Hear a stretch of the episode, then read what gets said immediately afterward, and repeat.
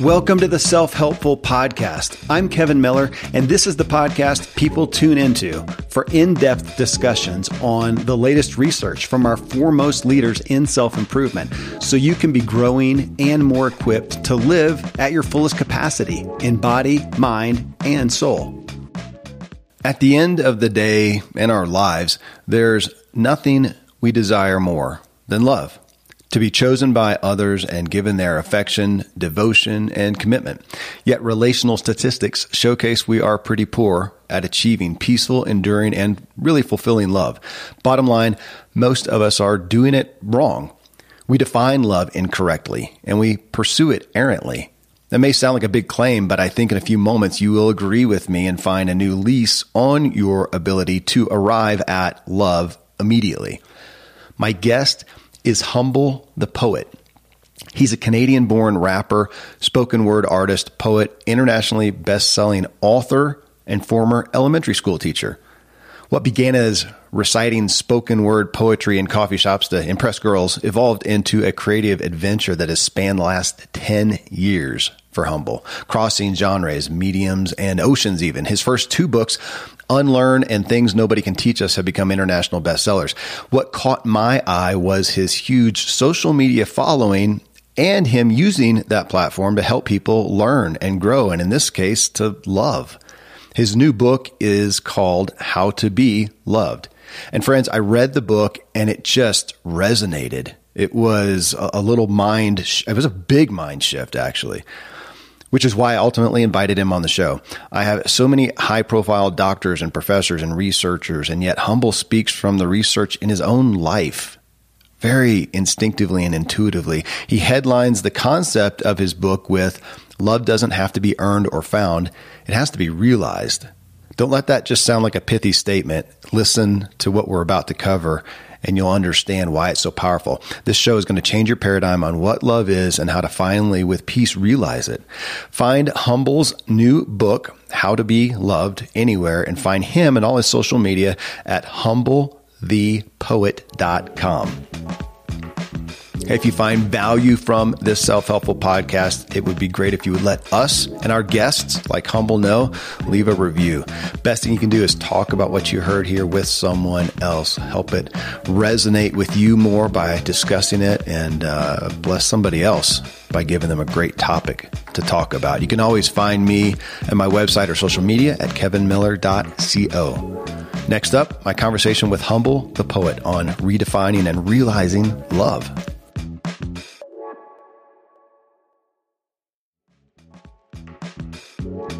Humble, it's interesting.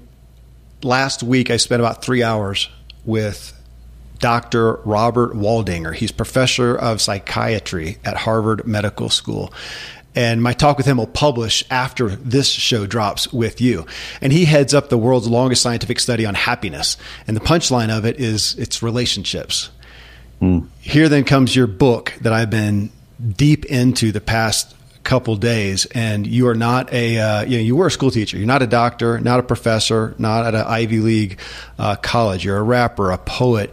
Um, and in the intro of your book you say if we dig to the root reason of why we do anything in our lives it's because of love which i'm going to say relationships. And I just loved that coming from you because, like you, I'm not up in an Ivy League tower. I have no pedigree, no doctorate, whatever. I've just kind of been living life, and here we are. I mean, I got to tell you, your book just resonated strongly with me, and that's why we're sitting here. And uh, thank you.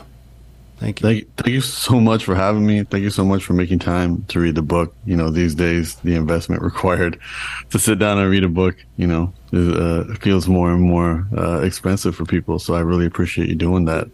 And, I, um, yeah. I, I, yeah. I, appreciate that. It, it does. Uh, and you know that as, as, well as I do. And, but I like that for you to be you know, answer that because I, I feel a kindred spirit in that. Who am I to be sitting here talking about self help with all the best self help books written by a lot of people with the big pedigrees? I don't have that. And yet I've lived a lot of life and I'm, this is what I study. And so how, even in your, in yourself, how have you come to your quick trajectory on coming from where you did to say, man, I've got something to offer and you've written a book on love, man. That's a big, yeah. I don't, it doesn't get any deeper. I, I feel like my entire life I've been I've been just chasing the journey of being a lifelong learner. You know, I loved being in school. I loved being in elementary school, middle school, high school. I loved learning.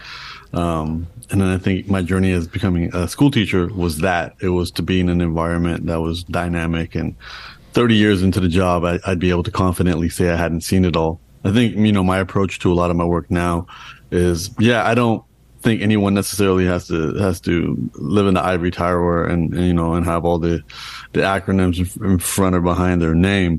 Um, I always frame myself as the kid at the front of the class taking the best notes and who's willing to share them, mm-hmm. you know, because I am a lifelong learner and I want to learn about things and I want to better understand why I have gaps and blind spots in some of these areas because oftentimes it's what we've been taught through media, religion, society, tradition, um, or even some of the own internal voices in our heads.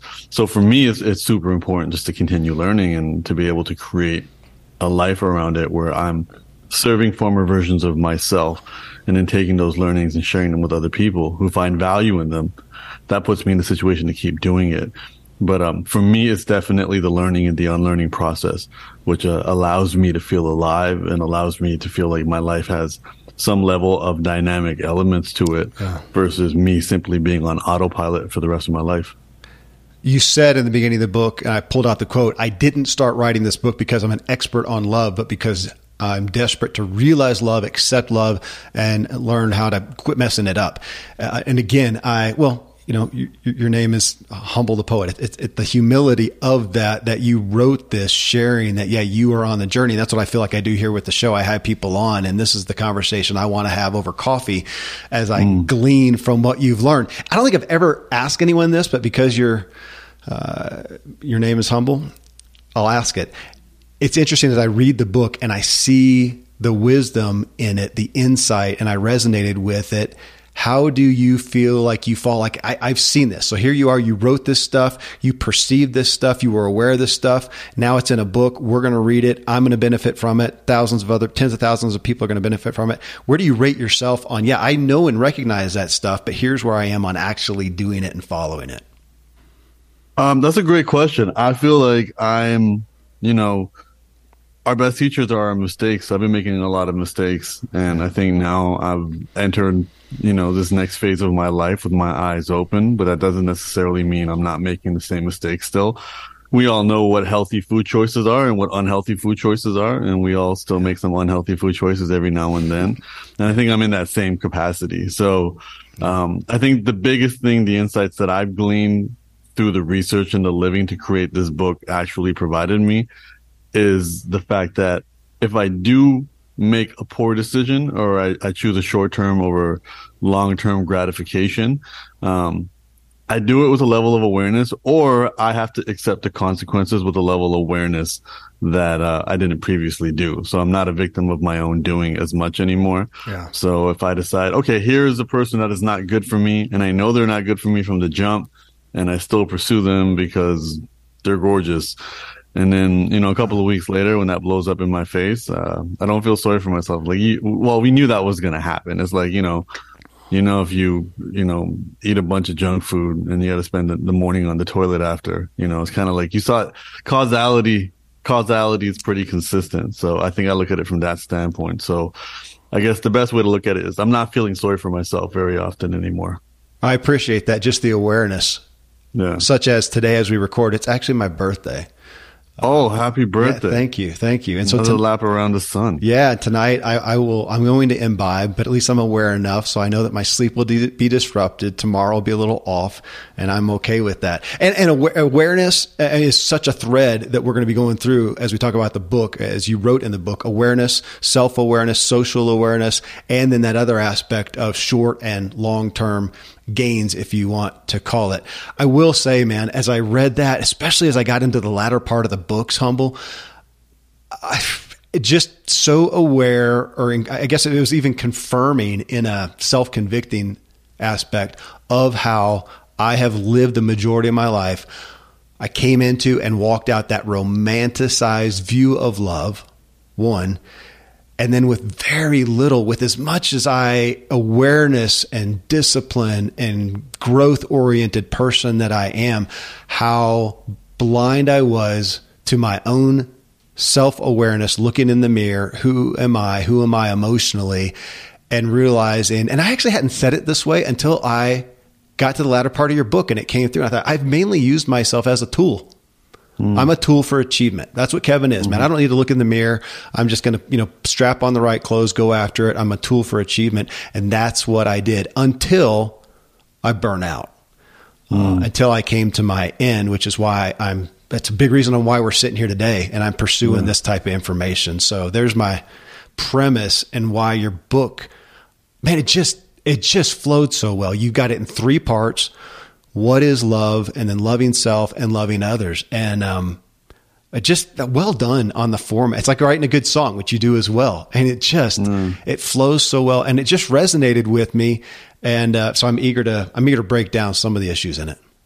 Oh no, thank thank you so much. And I think you know, as as you said, it's it's you know the subtitle is you know simple truths for going easier on yourself. Yeah. You know, and embracing imperfection because we we push ourselves so much to do so much. And I think for me, what I what I'm realizing is you know my journey is you know my my actual 10,000 hours is putting the words together. It's not, I'm not the source of the wisdom. I'm, I'm yeah. here to, to break it down and, and make it digestible. The same way when I was an elementary school teacher, I, I worked with kids and I had to figure out how to communicate an idea to, you know, eight year olds and nine year olds.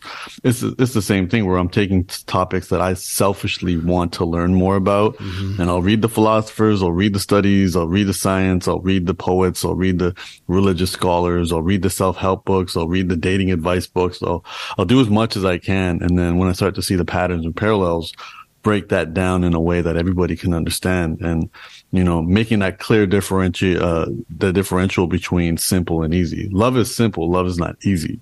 Um, and I think for me, it it was definitely that journey, especially you know as we you know, kind of navigate this world of, you know, what's referred to as wellness or self help. Yeah. You know, I've, I've been kind of welcomed by certain communities with open arms. And very often I see this linear approach to it, which is like, Hey, I was really messed up. And then I learned a bunch of stuff and now I'm not messed up anymore. Yeah. So, you know, for six easy payments of 1995, you can also not be messed up. yeah. And shoot, that was the know, intro for this show, man. You just totally blew that out of the water.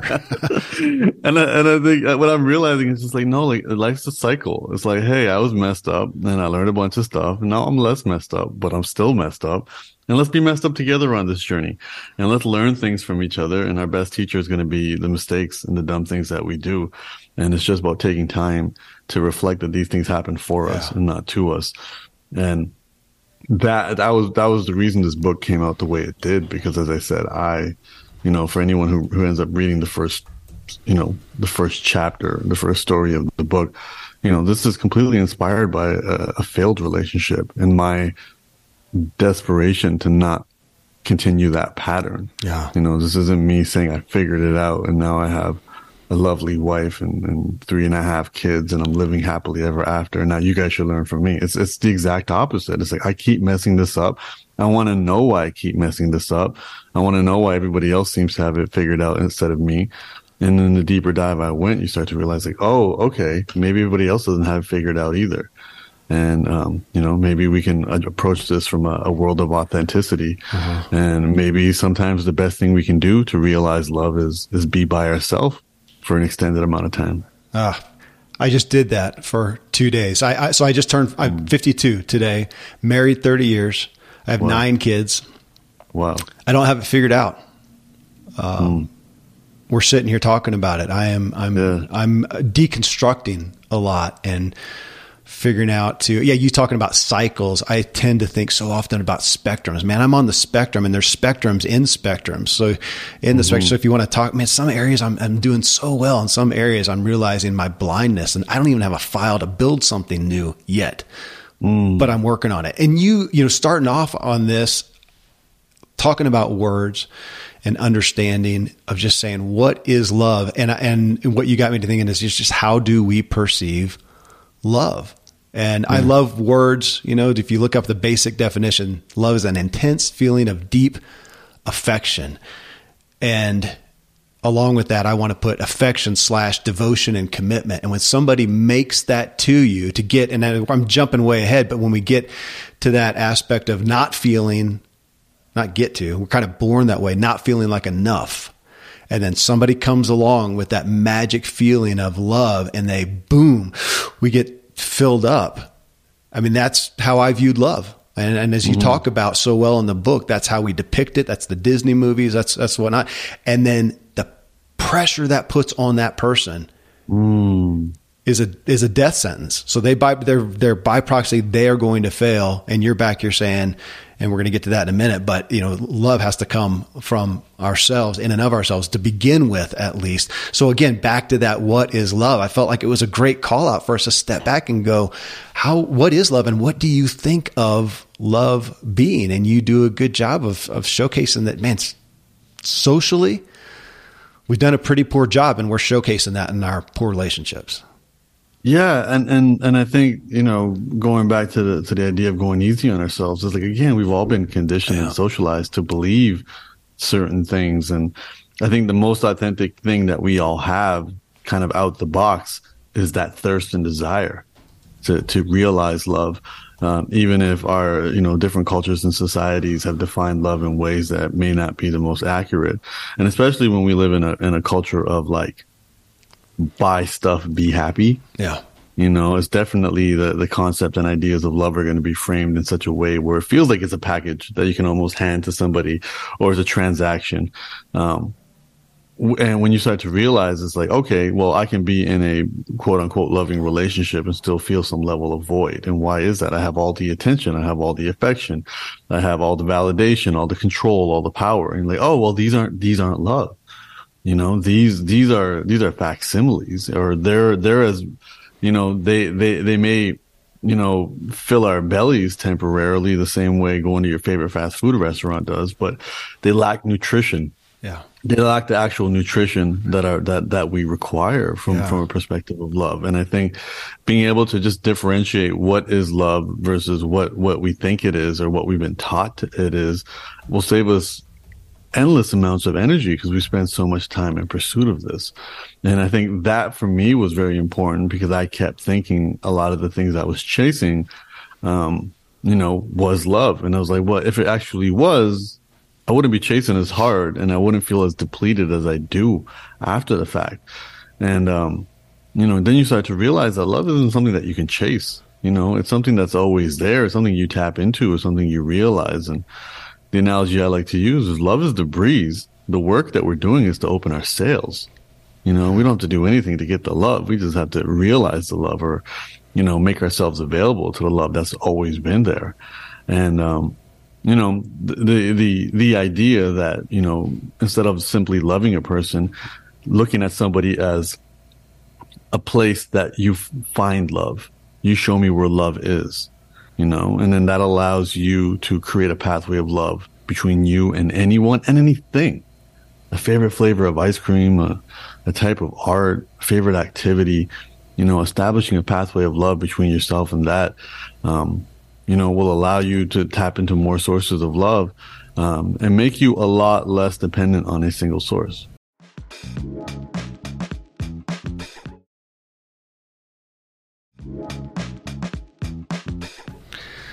You talking about that with food, which is a primary focal point uh, of me, is health and wellness, and we talk about mm-hmm. that so much that here in America, as you and I both sit different states, but and we're so overfed and undernourished. And to think about that with love, man, it's the thing that we pursue. It's the thing that the culture or the media is most full of is relational stuff. And we are, it seems to be ever more lonely and disconnected than ever. So the same thing, overfed and undernourished with love. And what you just talked about, I talked about as far as finding and earning. I mean, I pulled it out of your book, the quote or the uh, the definition by Robert Holden, PhD, destination addiction. Mm. Uh, and that that we look at love as something I'm going to either go find as a destination, or I'm going to earn it as an achievement, as opposed to just something that I, as you talked about, it's just there like the wind. And I realize it's just we again. I don't think we have a file for that. It's like a different language. You're asking us to speak German, and people don't. Love is name a song that doesn't talk about love, looking for love in all the wrong places. I mean, that's just what we have the tenets of relationship on. And so for you to say, we just got to realize it, d- pull that down some more, dissect that some more, because I, I, it feels like a different language. Yeah, I think, you know, again, like this destination of addiction has us always believing that there's like a pot of gold at the end of the rainbow. Yeah. You know, not realizing that the rainbow is the pot of gold. The journey is the pot of gold. What I, you know, finishing the book isn't the accomplishment. Writing the book is the accomplishment. Um, who I became through the process of creating this book is is what actually matters. The progress. You know, there is no perfect. And I think, you know, we have this linear, you know, beginning, middle, and end mindset. And at the end is somehow has us living happily ever after. But that's not how life works. Life, life works in circles. Life works in cycles. You know, or, or we have new years, we have new seasons, we have all of these new things. And when we have this idea that love is something you have to earn, yeah. you have to trade, you have to be worthy of, you have to be enough for, you start to realize that this starts to pull us even further away from love because we start to think that we have to qualify for love. And again, we all have stories of people that we love deeply and we know all their imperfections hmm. and none of their imperfections disqualify them from our love. And we also have, you know, you're a father of nine your first interaction with your children filled you with love. You know, it didn't require anything other than them existing and the, the love that, you know, you, the service that you provided for them wasn't a, you know, it wasn't a two way street for an extremely long time. It may not be for a very long time, you know, as, you know, as my sister always, says to me, look, you know, from zero to 18, your kids are going to poop on you in some capacity.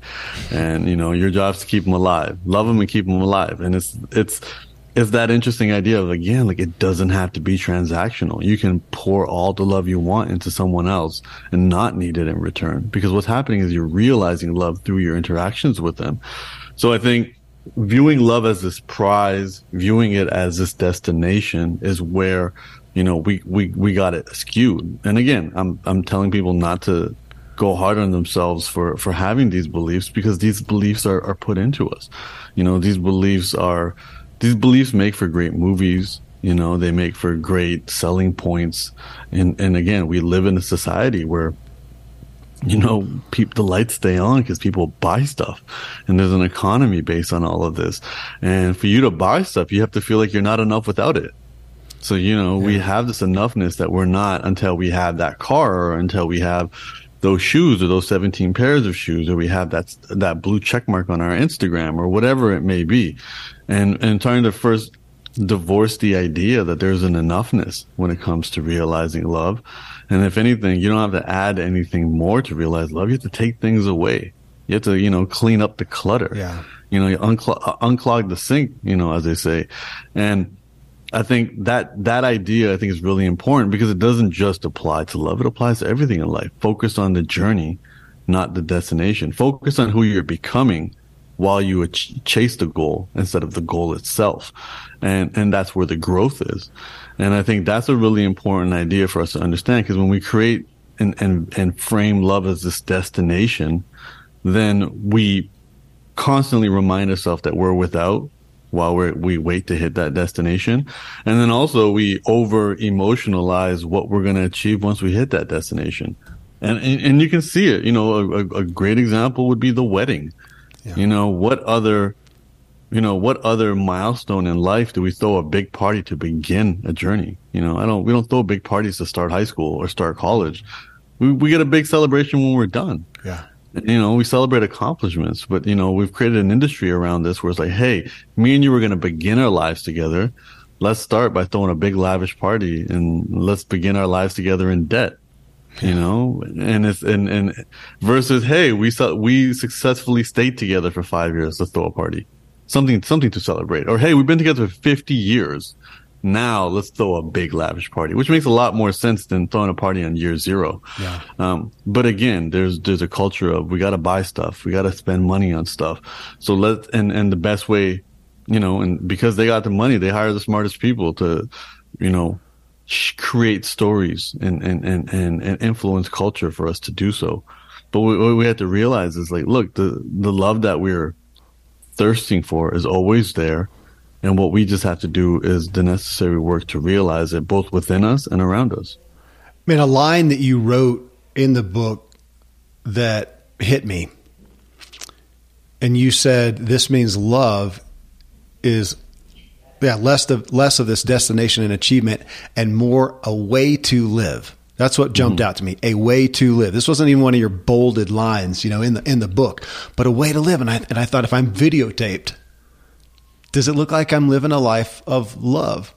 I may mm-hmm. be living a life of pleasure. I may mm-hmm. be living a life of I think for me achievement is number one. Yeah, he's you know he's disciplined. He achieves.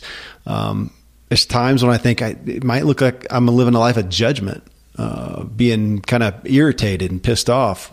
Uh, yeah. Am I living a life of I want love? That's the thing that I want most. It's the most fulfilling thing. It's the thing that's going to give me the most purpose if some if I was audited, am I living a life of and what does that look like? And honestly, the word judgment is what jumped into. Am I looking around and am I you know am I judging? Am I irritated? Which I often am as the you know type A go getter type thing, as opposed to wait, am I stepping back and am I am I am I loving? Am, am I sitting mm. in gratitude? Do I look around and notice the beauty?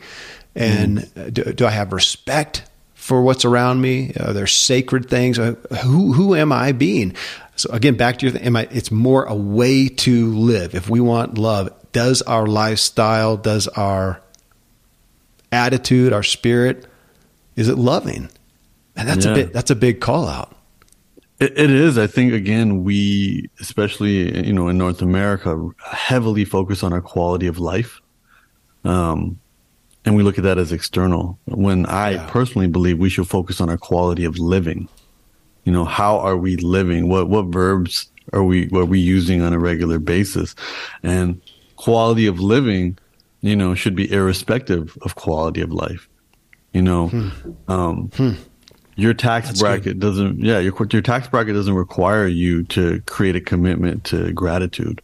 You know, um, I've been learning a little bit more about habit stacking. So one of the habits that I have now is uh, always express authentic gratitude while I tie my shoelaces.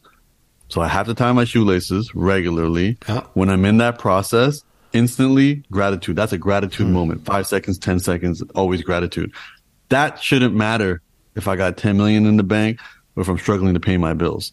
You know, the, the quality of living, expressing gratitude has to always be there. And I think again, love when we start to look at love less as this prize and this thing, instead of looking at love as the noun, looking at love as the verb, love as service, love as an action. And like this is, this again, you know, there's, there's a chapter in the book called What's in Your Wallet. And this was, you know, me learning about deriving value from what I hold in my wallet. And originally it was my identity through other people. You know, yeah. if I had a if I had a beautiful woman and then or if I had certain status or if I was known for certain things, all of that can get taken away. So I started to look at, well, what can I put in my wallet that nobody can ever take away from me and I could only mm. forfeit?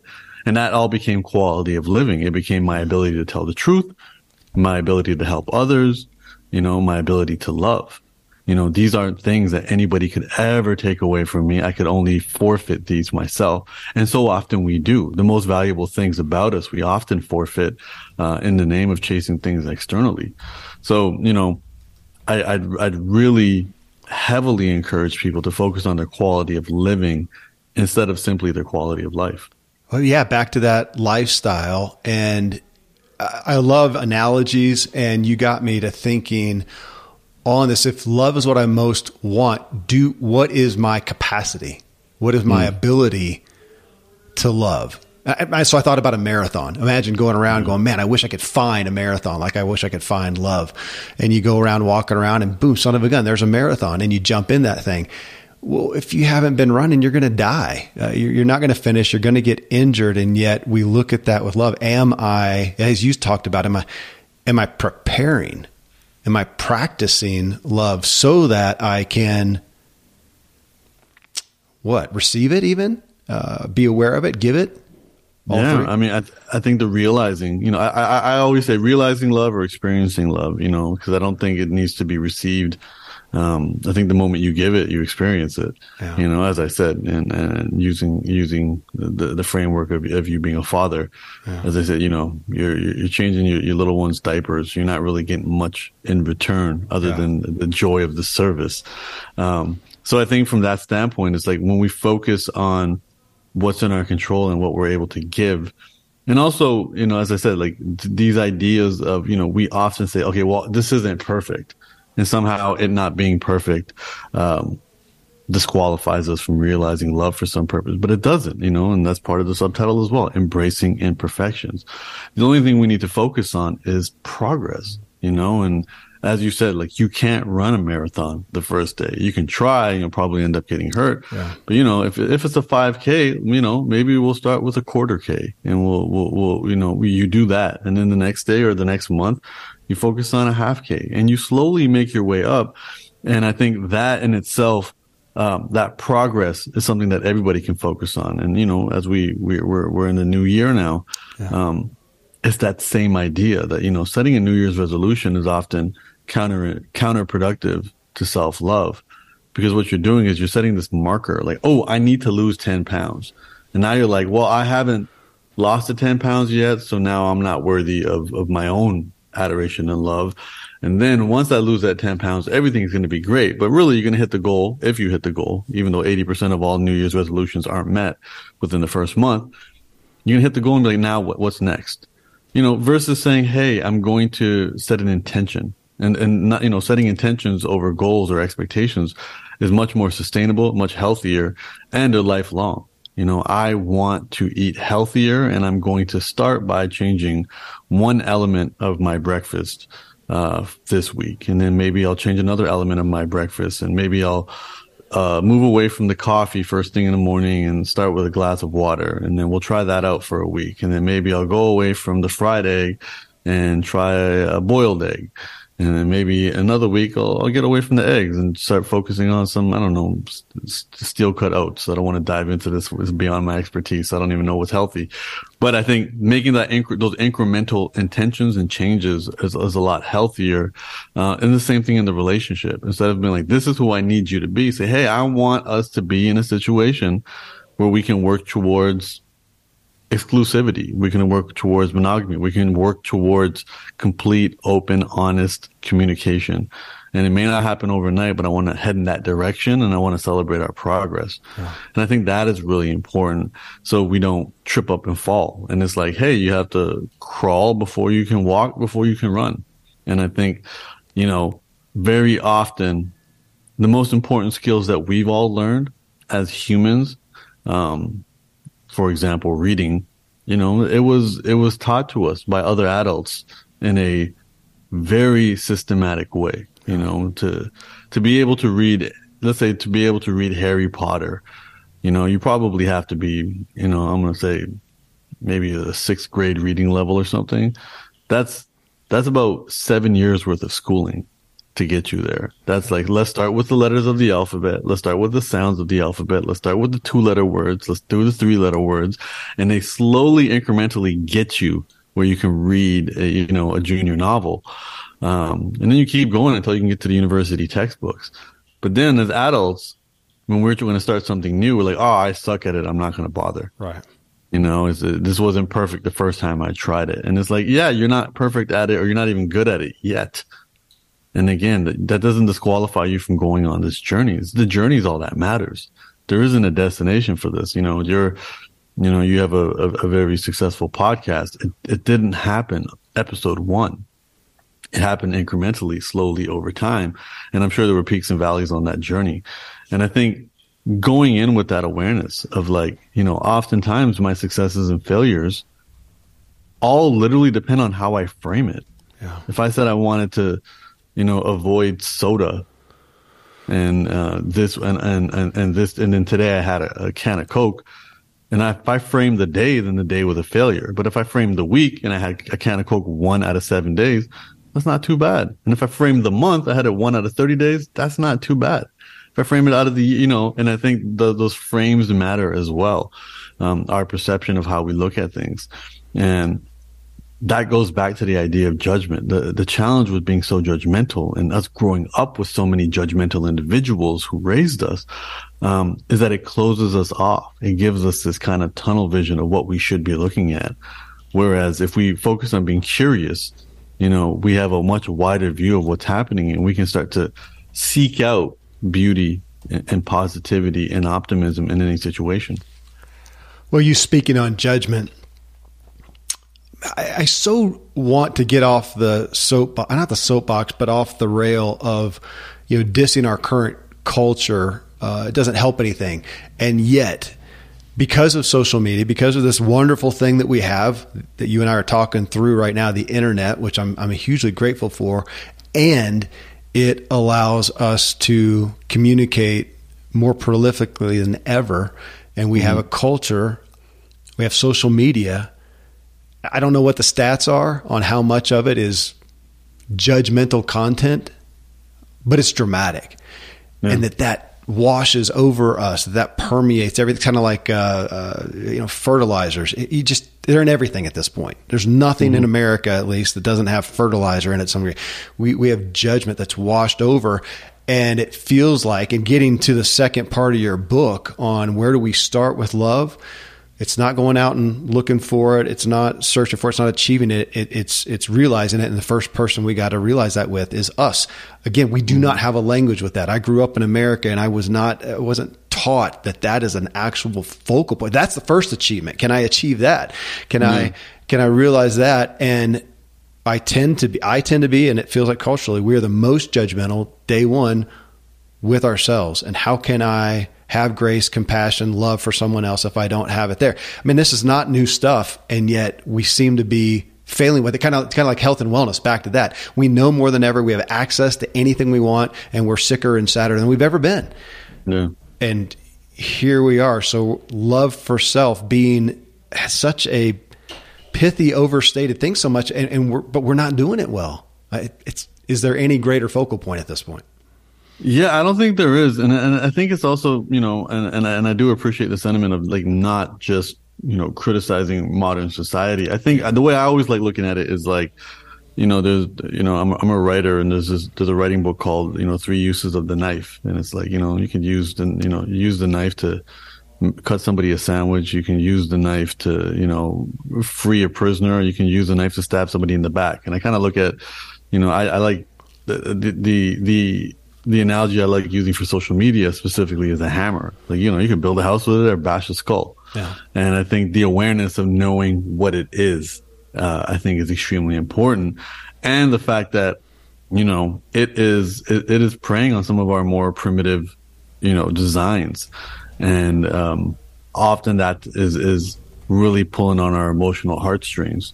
And the thing is, good news is often gradual so, you know, good news is really hard to elicit positive, uh, positive emotions, um, through creating, you know, through exposing people to good news because good news takes time. Like, hey, everybody, I finally hit my milestone of 100,000 followers, or I lost 25 pounds, or, you know, we, you know, we, we went into remission or what have you. Um, whereas like, hey, everybody, I broke my leg. You know, hey, everybody, so and so said, I isolated one comment that so and so said that, you know, offends my specific community that I identify with. And all of this, you know, especially when we as humans for so long in small environments and small communities, uh, understood our value in relation to other people. That's really become exploited to the fact that, you know, we, we've become extremely validation hungry. Yeah. And, you know, now there's metrics to the validations. It's like how many downloads did this episode get? How many comments did that post get? How many likes did that picture get? And now there's an exact metric. And then that can, if we're not approaching it with awareness, will subconsciously guide us in a certain different direction. And I think it's just something to be mindful of, um, especially when this chase for validation is going to, you know, shrink pathways to, to love. That's going to close those sails, and and the breeze is just going to pass us on by. Um, so I think for me is is less of a of a of a, of a critique of what modern society is, and more of a you know painting painting a picture for more context to realize well here are the things that are actually helping and here are the things that are actually hurting. The same way I'm, you know, looking at different elements of my diet and be like, oh, well, okay, that right. may be good first thing in the morning, but that's definitely not something I should be drinking or eating at 10 p.m. or hey, that's something good in moderation, um, or that's something that needs to happen every single day. And I think understanding elements of our society and realizing that hey, like our us as a collective have kind of um, ag- agreed to create, you know, a, a, a population of densely populated cities that require everyone to participate in an economy. And one of the biggest ways we get people to participate in an economy is to tell them stories about who they'll be if they purchase more things. Right. And oftentimes those stories are emotionally charged and they leave us feeling like we are in lack until we participate and make this certain purchase. And I think that's a really important idea to explore because there are communities in the world that don't participate in that type of living yeah. and uh, they seem dramatically better off.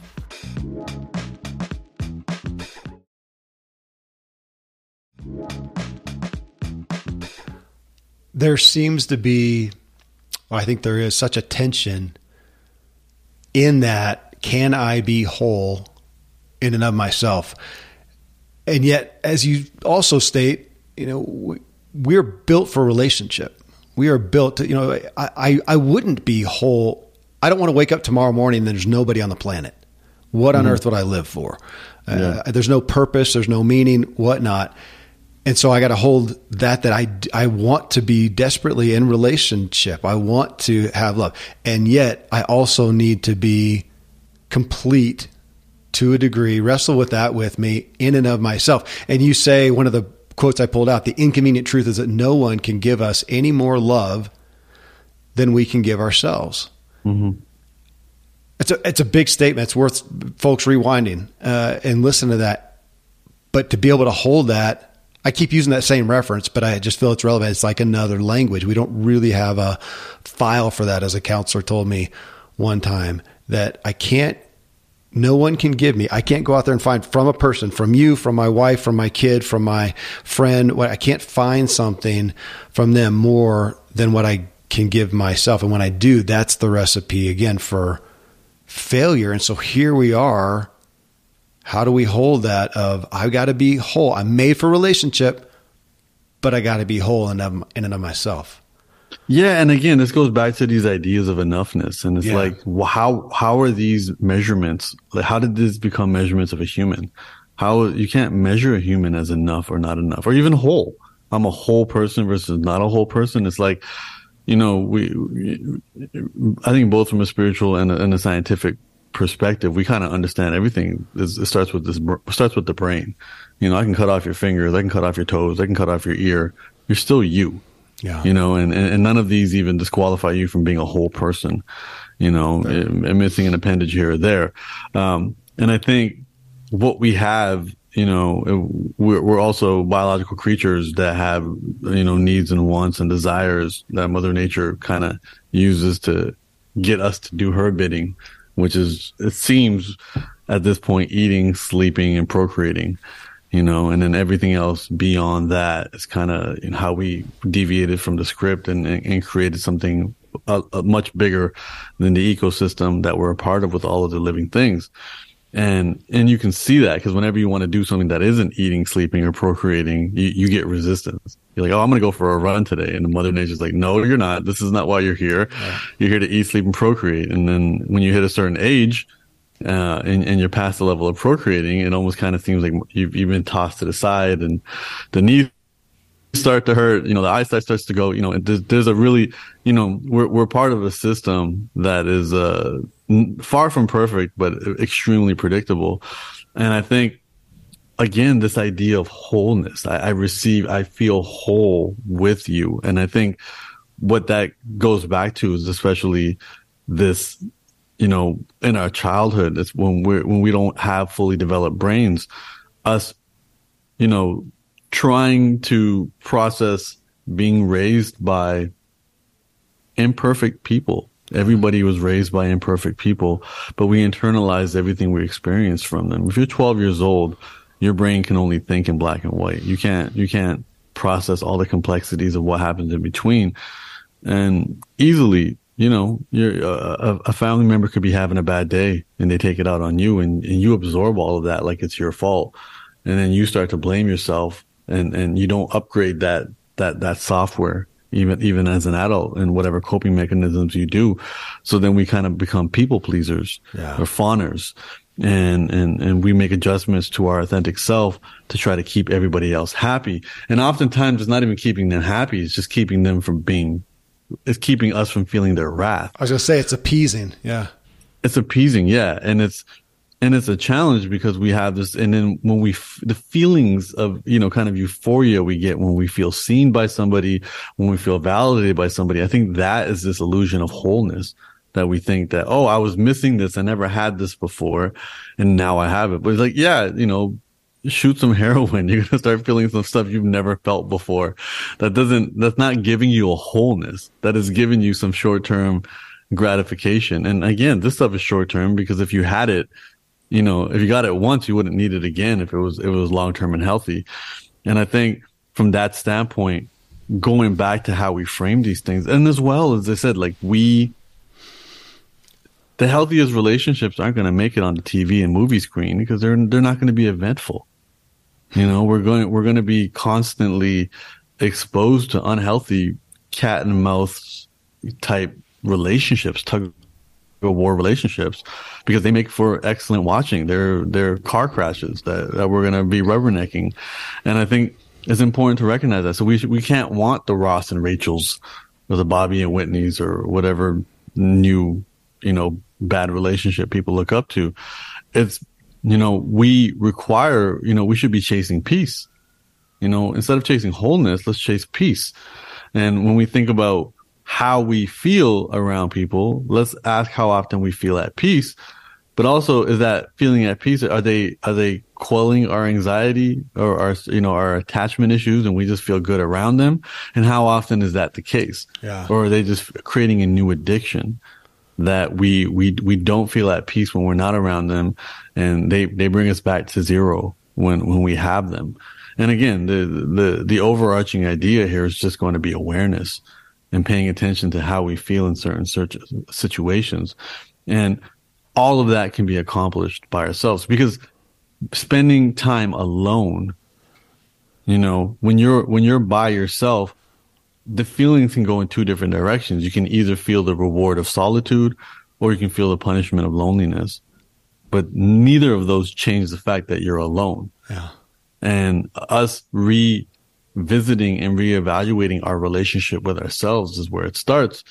Um, Naval Ravikant, who I, I quoted in the book for his definition of love, you know, he also said something I thought was extremely poignant.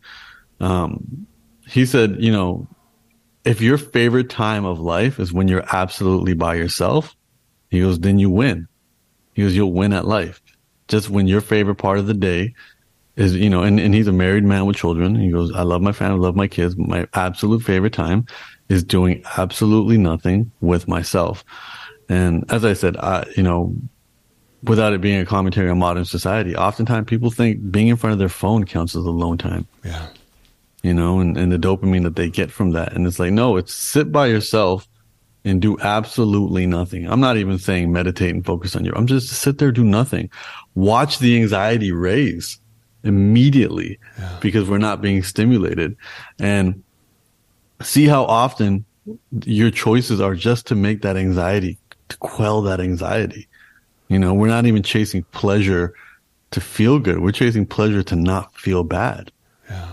And I think if we re regulate our, our, our, dopamine levels and the things that give us dopamine, I have a friend who just got out of a physically abusive relationship and her levels of awareness now that she's out of it are, are becoming more and more clear. And she's like, I didn't love him. I was just, he was just my only source of dopamine, hmm. you know, and, and I got all my dopamine from him. And when I wasn't around him, I put on a baseball cap and wear wear sweats and I stopped talking to my friends and I stopped talking to other people and I lived in a hole until and if he didn't reply to my messages I got deep in depression and then when I heard from him I felt great and now she's able to look at that from the outside but it just it goes back to this dopamine and serotonin and getting a quick fix And I think now the, the beauty of this is that we can all relate to that because the vast majority of our population are addicted to their phones. And it's that same relationship where it's like you're scrolling through the vast majority of the stuff does not make you feel good. Yeah. But then, you know, there's an unintended reward when you finally see a cute video of puppies or a feel good video of somebody helping a homeless person. And you're like, oh, it was all worth it. It was that whole hour worth of scrolling. It was worth it for that five second video that made me feel really nice. And that's what, that's why people gamble. And they yeah. keep pulling on the lever for the, for the, for the slot machine or why people remain in unhealthy relationships. Cause when it's bad, it's bad, but when it's good, it's a, it feels euphoric and it's not anticipated.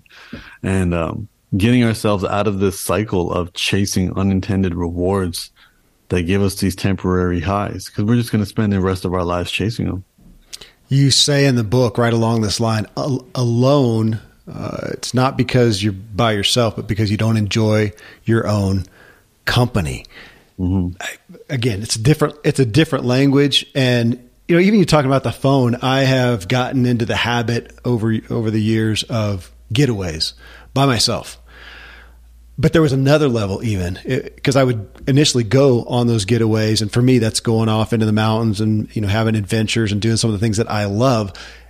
And most of the time, I'm sitting there taking pictures or videos and sending them back to my family, and I'm texting and going back and forth. So I had to go. I had to go to the next level and I just did this. I literally just did this two days ago. I was gone for 48 hours. I did some stuff, and my practice was not, don't share. Just put the phone on silent mode or what is it? Do, not disturb and sit there and do my mountain bike ride out at a remote lake and sit down afterwards with a hard cider and the sunset. I did take a picture, but I didn't share it. It was just for mm. me. Can can I mm. can I rewire myself to get that dopamine and just to have the fulfillment and the gratitude if nobody else knows? And it's it surprises me how natural it is to want to share that, which is again, that's great. I mean, you know that humble. I mean, of course we want to share things with somebody. I don't want to, again, I don't want to wake up tomorrow and then live the next year al- alone with no connection to somebody. And yet this practice over here of can I enjoy my own company? Can I be at peace, as you said, at peace? And, and maybe the word whole is not a good one as opposed mm-hmm. can I mm-hmm. be fulfilled? Can I have a, a, a, a moment of glorious fulfillment just by myself? If I can't, how much more so am I going to now be able to go into relationship with somebody else and share that fulfillment, share that peace, pour out something that I have within me as opposed to grasping and taking from them, which again, I think that's how I lived most of my life. Like I said, eh, of course, the, the other part of that is not only did I use myself as a tool, if that's how I'm using myself, if that's how I'm viewing myself, that's kind of what I tended to do with other people. There's tools mm-hmm. for achievement. So again, we're back to this. Is, is, that does that ring true? The fulfillment word that eh, eh, is better than that whole word to be at peace, to find fulfillment in and of yourself. Yeah, I, I want to challenge the f- fulfillment oh, word too, because it all because it also it, it, kind of you know like the word full kind of you know yeah. it, it, indicates like it's the opposite of lack like you know you okay. either you're full or you're not and i think i think the better way to look at it you know so for example you know we we all know you turned 52 today so you had a pre-internet childhood yes you know and you were able to do all these activities before the option of or, and the culture of take a picture and share it. Was you know i remember i learned about instagram because one of my favorite rappers got on it very early and he posted this picture of himself in dubai. And it was the first time i saw a picture like with a filter hmm. you know? And i was like oh that's that's a really nice picture. How do you do that? You know and i just remember him just being like in dubai. And i was just like you know he was he, i guess he was one of the early guys on there but there was a time before all of this, and, and one of my closest friends, he's my oldest friend. I've known him since we were four years old. He went through a dark period um, in the past maybe 10, 12 years. Um, uh, addicted to substances, addicted addicted to alcohol, uh, addicted to porn, addicted to a lot of different things. Um, he was he, he's living he lives in Germany, and um, because he was in this dark period, you know, probably I want to say 10 years ago, um, he never upgraded his phone. So he had a flip phone. He never upgraded his phone. And then he got sober. He's been sober now. I think I think this I think this month will be his seventh year sober from alcohol, and maybe his eighth year sober or his fifth year sober from porn. Um, he never got on to the smartphone culture. He just because of where he was in life, and then even though he got sober, I think he bought an iPad to watch sports. He, he, he, he's from, he's from Toronto like me. So I think to catch up on sports, he bought an iPad, but he never got on Instagram. He never got on Facebook. He never got on any of those things. Um, and he's the most at peace individual I know. Hmm. His, uh, you know, a lot of things he didn't upgrade in his life. He never bought a car. He takes the bus everywhere. Hanging out with him reminds me of our high school days. Hmm. You know, he, he, I went to go see him in Berlin. He picked me up from the airport. His definition of picking me up from the airport was taking the bus to the airport and meeting me there and then helping me get my suitcase on the bus yeah. while we went back to his place. But I realized very quickly just through observing him that nothing he does is for display purposes. There isn't an external validation in any of his daily choices.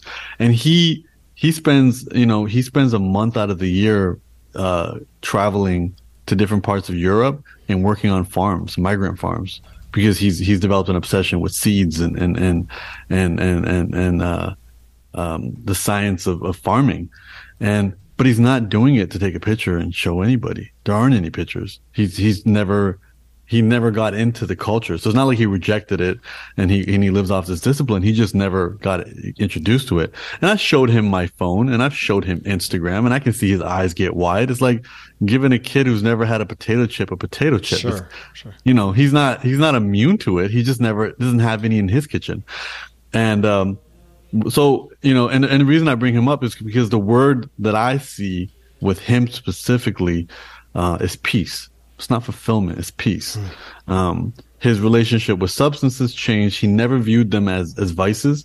Um, he, he grew up without his father, reconnected with his father much later in life and learned about his family history and, and, and the cycle of substance abuse.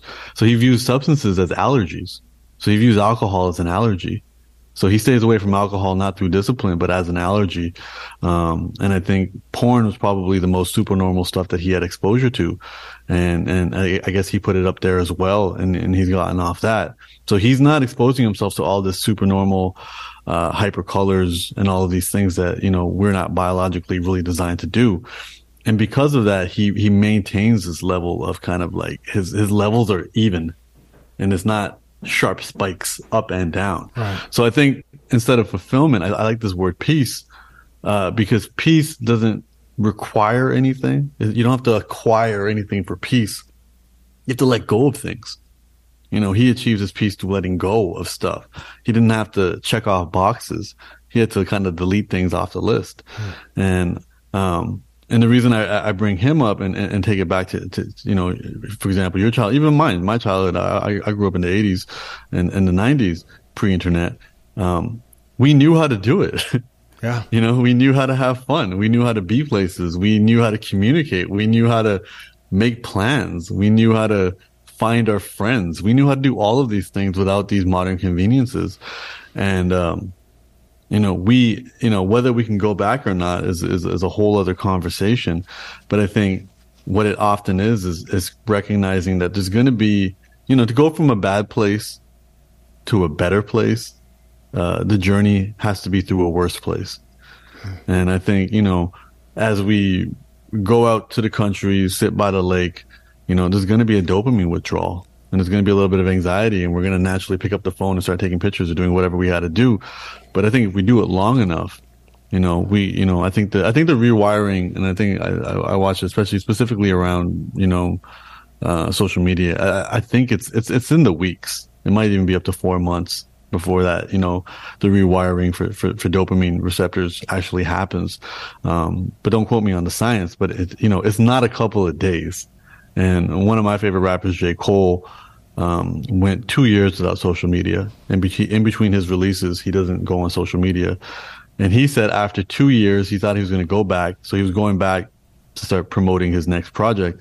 He thought he was going to go back with this new level of awareness, this new level of everything. He was within three days. It was as if he never left. You know, it was just an old friend and everything felt normal again. His habits were all the same. He was, he caught himself mindlessly scrolling and he goes, the two years did nothing. And I think again on this on this spirit of being easier on yourself, like these are companies that make ungodly amounts of money and they use those ungodly amounts of money to hire the smartest people who dedicate all their time and focus to figuring out how to keep you on. Yeah. You know, it's a, it's a, it's not a battle that self discipline alone is to get us over. But I do think framing it as peace versus fulfillment, um, is probably a better way to look at it because now we're not looking at it from I, I lack anything because you can't buy peace. You can't get peace. You can only clear away the clutter and what's left is peace. You know, um, and going back to the Naval Ravikant definition of love that I have in the book is, you know, love is what remains when all, all other emotions cease to exist. And I think that having love as the default and, and, and focusing on clearing the clutter versus acquiring some new thing, acquiring a new partner, acquiring a level of Zen through yeah. meditation, acquiring, yeah, it's not about getting. And again, as I said, we live in a society of buy stuff, be happy, get, get, get, get, get. It's looking at it the other way. And again, I'm, I'm from, I grew up in Eastern philosophy. Eastern philosophy, Western philosophy, you, you know, Christianity, Islam, Judaism, they're all top down. The rules came from above. Let's bring them down to where we're at. I'm from Eastern philosophy where it's everything is within and let's use that to raise ourselves up. And um, that's that's I think what makes a different language is realize that you've always had it. It's always been within you. All this stuff on the outside is just bl- is blocking the past. Is, is blocking the pathways, and uh, less is more when it comes to that capacity. And it's not so much about acquiring new skills and tools as it is is letting go of old habits, yeah. beliefs, uh, and, and, limiting lifestyles um, that reduce our ability to kind of realize that love that's always been there. You talking about addiction. Yeah, the cultural one we have now too, back to your friend, to yeah. the display, to the validation.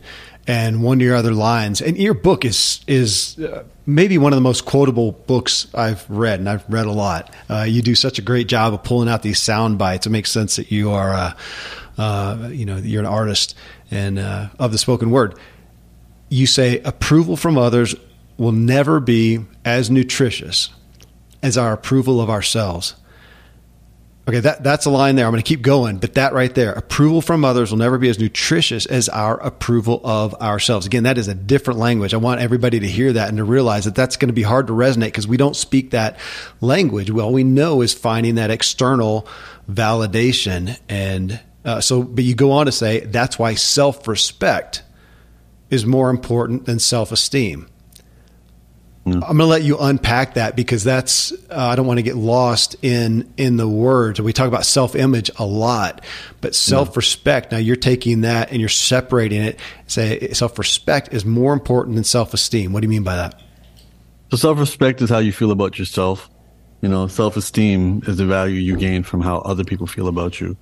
And as I said, we, are in a culture where our self esteem has become there's a numerical value to it. How many followers we have, how many right. comments we get, how many likes we get. Um, and the more self esteem we chase, you know, the less self respect we'll have. It, it, you know, I, am not the most, I'm not the biggest fan of, of, of looking at things in terms of duality and, and binary. Um, but it seems like this is that relationship where it's almost like you pick one on the scales. Either you feed the self respect, um, or you feed the self esteem. Hmm. Um, and self-respect is how you view yourself. And, and we all know we've seen it externally people who it seems like the whole world loves them. They have everything they would ever want right. but they still seem to be missing something on the inside. And that what they're missing is that self-respect. Um, so what i realize is and, and you know in, in, that chapter you're quoting is, is, is it's me confessing my addiction to approval. Yeah. And how much i uh, have realized that i'm addicted to everybody else's approval and um, how dangerous compliments have become to me. Realizing that compliments are way more dangerous to me than than than criticisms, um, hmm. because they put me in a cage. You know, most recently, um, I want to say about a year and a half ago, you know, a friend. I'm at a Hollywood party with a lot of prominent celebrities, and a friend introduces me to somebody I looked up to and said, "Hey, this is my friend Humble. Um, he's figured out life nothing ever bothers him. and that's how I was introduced. And I'm assuming good, the person that yeah, good luck was, living up to that one. good luck living up to that. But then you try, and then yeah. you tell yourself, well, well, they said nothing bothers me, so now nothing can bother me. So now, like, my mantra has to be like, oh, no worries, no worries, no worries. But it's like, that's that. How could I be an artist and not have sensitivities? You know, I just you know, peeled off so many layers and fortresses and protective elements to myself to write this book. I am the exact opposite. Everything is getting to me. A beautiful sunny day is getting to me. You know, somebody who makes a plan and breaks that plan when he gets to me.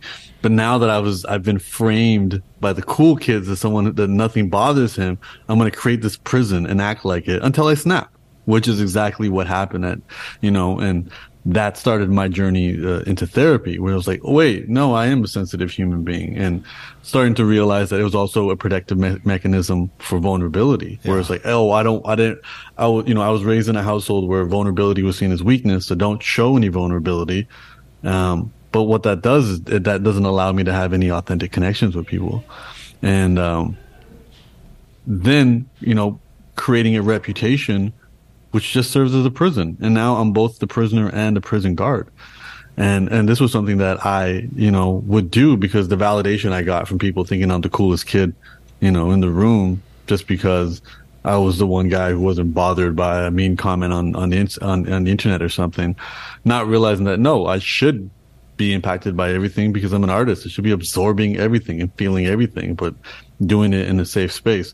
So I think what I started to realize was, okay, my external validation is is always going to be a thing until I start focusing on internal validation and, and asking myself, well, how do I build my self respect and, yeah. you know, keep, you know, another chapter in the book from, you know, a quote from my, my, my, my buddy Steve Weatherford, which was, you know, honor your commitments, not your feelings, you know, and, uh, you know, that's, you say you're going to do something, do it because you said you're going to do it you know, because very often, especially, you know, Los Angeles culture is everybody gets their dopamine shot from saying we should meet up. And then when it's time to meet up, everybody cancels because yeah. they realize traffic and distance and all that type of stuff.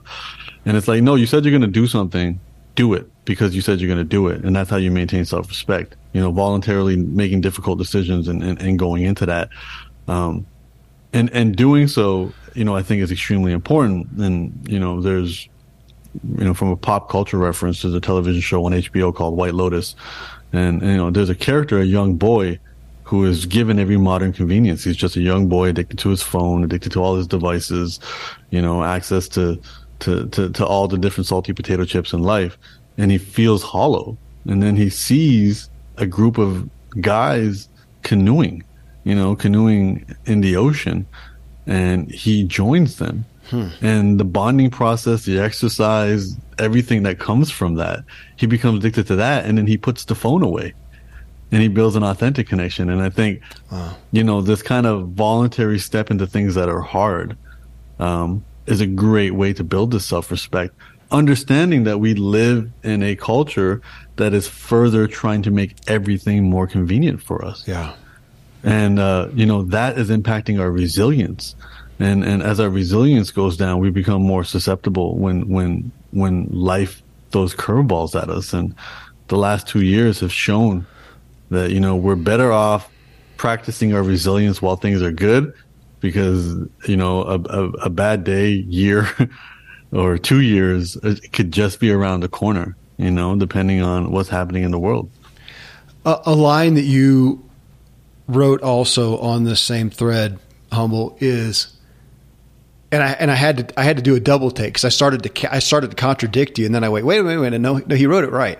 Uh, it, it, doesn't matter. This is what you wrote. It doesn't matter what others think about me if I don't like myself. Okay, I, I took that though on the polarization. It doesn't matter what other people think about me. I just have to like myself. And then I'm thinking about the ignorant person that I am sometimes and the ignorant person that we see sometimes. We think, dude, the guy needs to know what other people think about him because he's an ass and, and he doesn't know. Uh, so, but you said, that's not what you said. You said, it doesn't matter what others think about me if I don't like myself. Other people's testimony, I mean, it does matter. I do need people in my life testifying to me, seeing my blind spots. And of course, I love validation, but as you said, I need the criticism as well. But you, so you didn't discount that, but you said, if I don't like myself. And now we're back to just what you said that consummate analogy of somebody who seemingly has all the attention, all the validation. They've got 40 million followers. Humble only has a million. Uh, you know, they've only got 40. But if they don't like themselves, and that's what we see the tabloid stories of, and it's the next divorce or big downfall or suicide. I mean, how often do we see it should be so obvious to us, but we just don't conceive of that. And so to look at that and go, my efforts to seek the validation, to get the points, to get the followers, to get the accolades, the affirmations, which I, which I, Kevin Miller, have spent the majority of my life as that as my primary pursuit.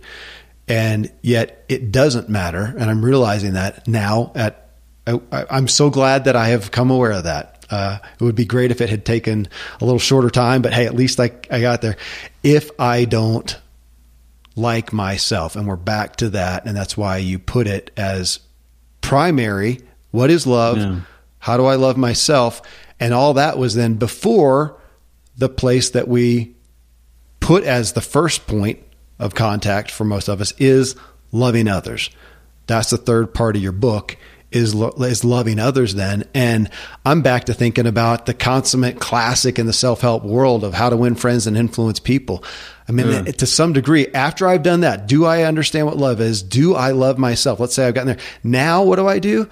Well again we're back to that marathon thing aren't we? That if i'm not practicing do i know how to love others? Well we're not taught mm. that maybe we had a good example often we didn't have a good example or good examples in our lives do I know how to do that? We're not going to go out and, and start a sport or a, a career profession without a dramatic amount of training.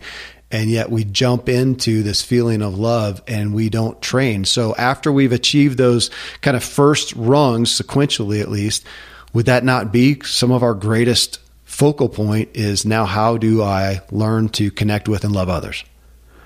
Yeah, I, I think you know addressing that even connects back to that that first point about you know I, I um, if I don't like myself. I, I think one of the, the, the big ideas, and and I got this from Steven Pressfield's book, The War of Art. Yeah. Um, you know, the journey of the artist. It's it's we as humans, you know, in our software require other people to understand ourselves. We understand ourselves in relation. You know, you have nine kids, which means you know, let's say child number three walks into the room, they they are naturally uh, aligning themselves within the hierarchy of who right. is their older sibling, who is their younger right. sibling, who has authority over them, who do they have authority over, and that's important. And we as humans have always had that. The challenge is, you know, for tens of thousands of years, we've never been in such large communities. You know, your, your kids can do it in a house of 10, 15, 20. Uh, I think Steven Pressfield says he thinks the number's 200. He thinks anybody can understand themselves in relation to a room full of 200 people, um, especially if it's a village or a community. Um, but how do you do that in New York City? How do you do that in Los Angeles? Who's the top dog? Can there even be a hierarchy at that point? So understanding ourselves in relation to other people is really messing with our software because these societies are way bigger than what we're normally used to. Mm. Um, so it's, it's important because when we chase external validation now, especially with social media, you're like the average human being was never exposed to the opinions of even a thousand people. Yeah. Let alone the opinions of 10,000, 100,000, a million people.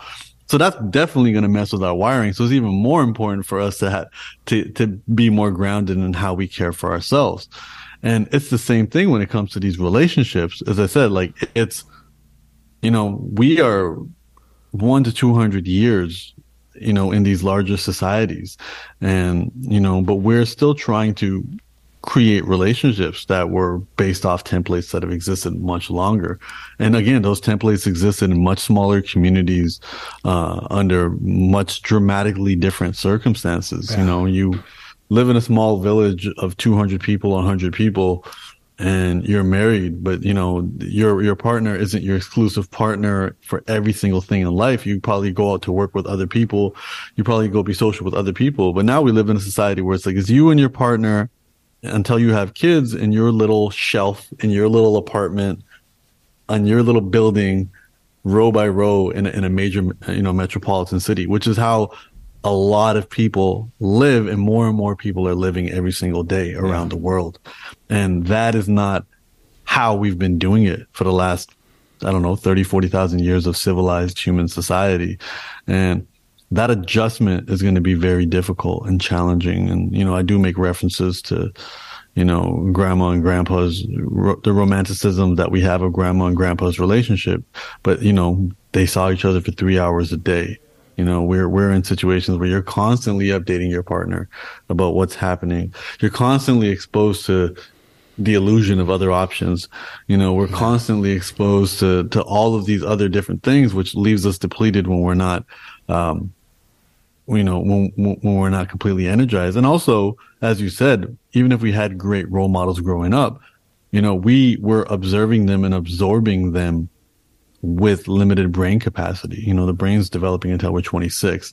So imagine being eight, nine years old, even having, let's say the most, you know, both intellectually and emotionally intelligent parents on earth trying to understand why they were successful at that age, you know, is, is going to be next to impossible. We don't know what they're doing behind closed doors. We don't know the meetings they're having. We don't know the communication they're doing.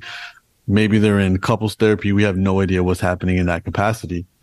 And I think that's a really important thing to really acknowledge as well is that even when things are good, we don't know why they're good. If we're, if we're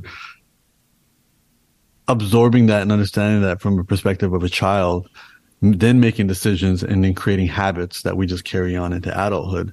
So our, you know, th- that's why using the relationship with ourselves as the primer to, to influence relationship with other people.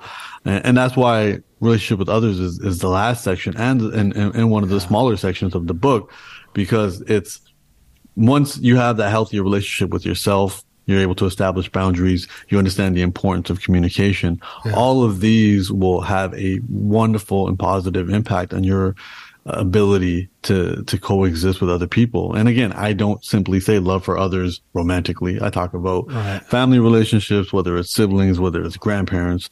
I talk about work relationships. I talk about friendships, um, because to me they're all the same. You know, they're all opportunities to create another pathway of love between you and somebody else.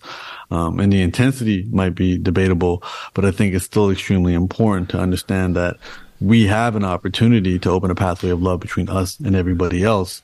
Um, but it's work. And, and that's where one of the quotes in the book is love is the fuel, not the glue.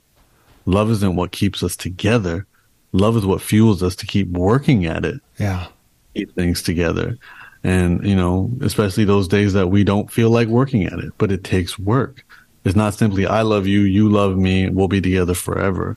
It's no, it's endless. It's endless amounts of work, and I'm sure um, with the tribe that you have, you know, splitting your time, energy, focus, and attention amongst everybody, you know, can't be easy, and yeah. it's going to require a lot of work, planning, and communication, and getting everybody on the same page. Uh, and then it could probably, I'm assuming it's it's a, it's a the most beautiful thing in the world. It is.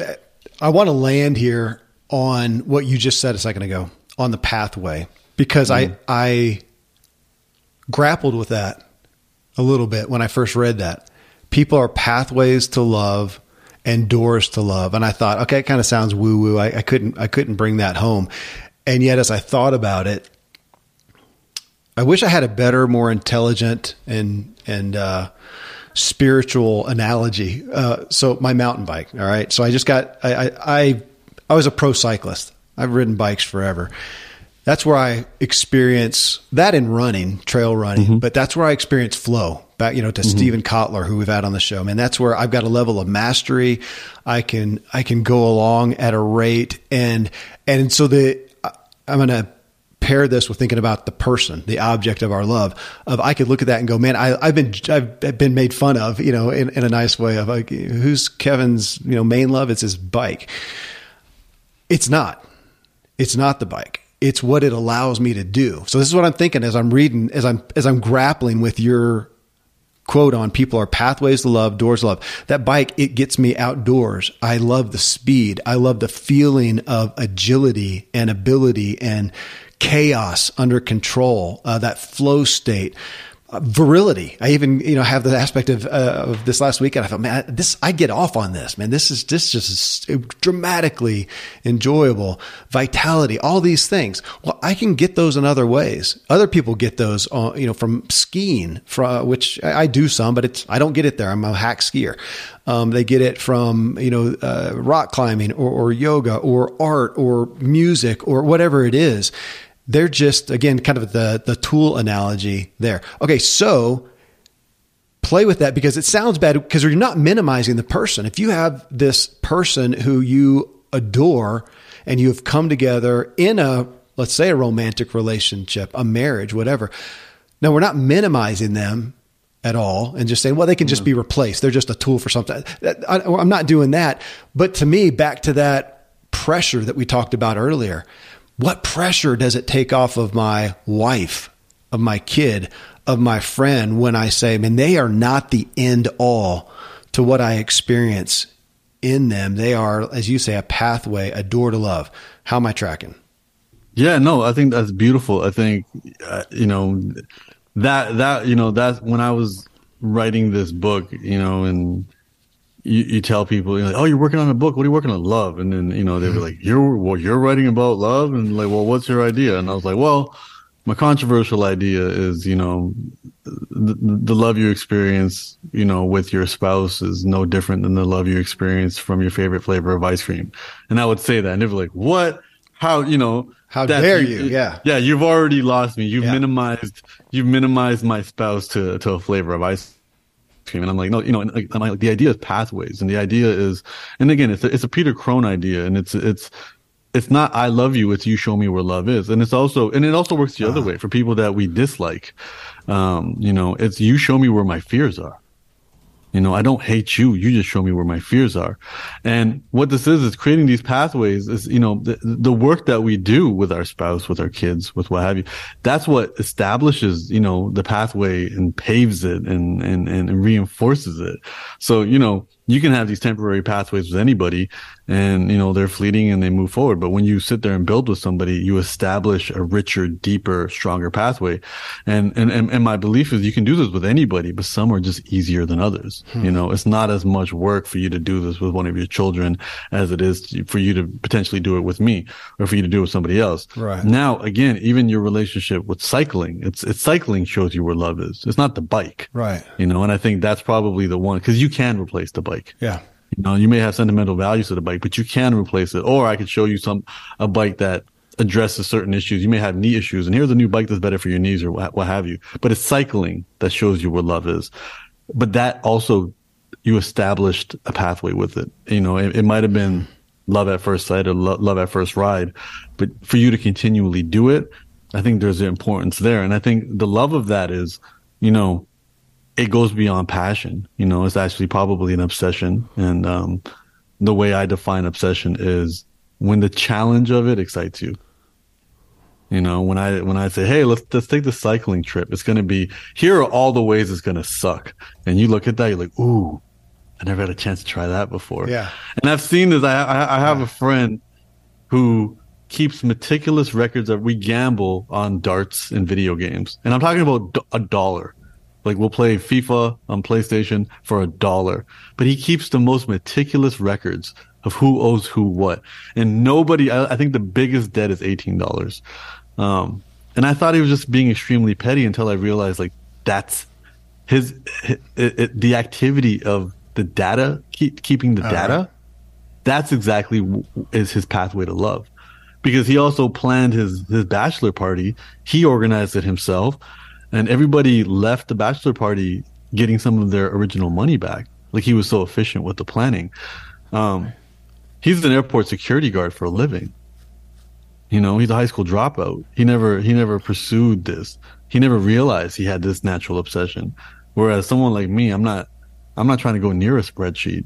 And this guy's has spreadsheets on his phone to keep track of travel expenses, to keep track of gambling debts, and it's not about the money, it's about the activity. And it's about everybody kind of naturally finding what their thing is. And it is going to be different. And that's the reason the world is such a beautiful place because somebody cares about something that we don't care about. Somebody cycling for you is bridge building for somebody else. It's it's it's auto mechanics for somebody else. It's it's plumbing for somebody else. It's sculpting. It's it's architecture. It's writing books. It's rapping, and all of these put together create the system that we know of society. And you know the the the the guy who cycles and and, and films it and, and and makes money off of that serves the purpose to, to, to create content for everybody else wanting to get exposed to that and, and, and they'll learn it that way. And that's one of the reasons even, you know, when I was a, with a teacher is that the kids have so many subjects. What you're trying to do is just get them to dip their toe into different things. Like, right. you know, for the next three months, we'll learn about magnets. Then we'll learn about rocks. Then we'll learn about plants. Then we'll learn about animals and the life cycle. Then we'll learn about chemistry. And you're just trying to get them to dip their toe into it because for some of them, once they're exposed, like nothing will ever be the same. Once you, you, you give a kid a little keyboard and they play with it, all of a sudden it's like, oh, this is my thing. I, you have shown me where love is. And the beauty of that is it needs to be diverse for everybody because that's where the world is. And encouraging, you know, every, every single human being when provided an opportunity of education or exposure to, to different activities becomes a potential innovator.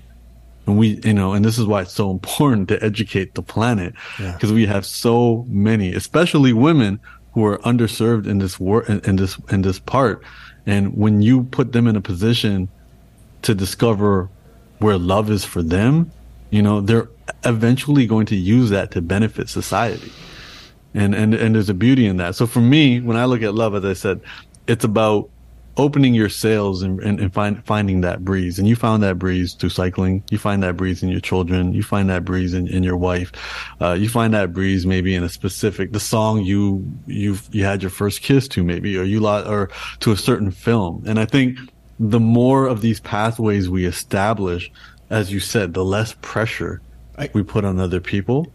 Yeah, the way you and, say, uh, man, again, the way you say it, it, it, it does. It takes the pressure off but it doesn't devalue the person. For you to say, and you said it, you show me where love is. And I'm, I'm just, I keep riffing on that, that yeah. for me to have somebody and say, man, I experience love in union with you more than maybe anyone else. How, how wonderful is that? It doesn't make you the end all, yeah, tool. Again, a terrible word, I know, but I could say the same thing, you know, with music. Does, does Humble make the best music on the planet? No. Is, is your music the only music I ever want else to do? No but somebody's going to come along and say, man, your music, uh, it moves me like no other music. I experience X, love, whatever through mm. your music. That elevates you, but takes the pressure off of no, it is only your music. And if I don't listen to it every day, if I only go to your concerts, I can't go to anybody else's concert ever again.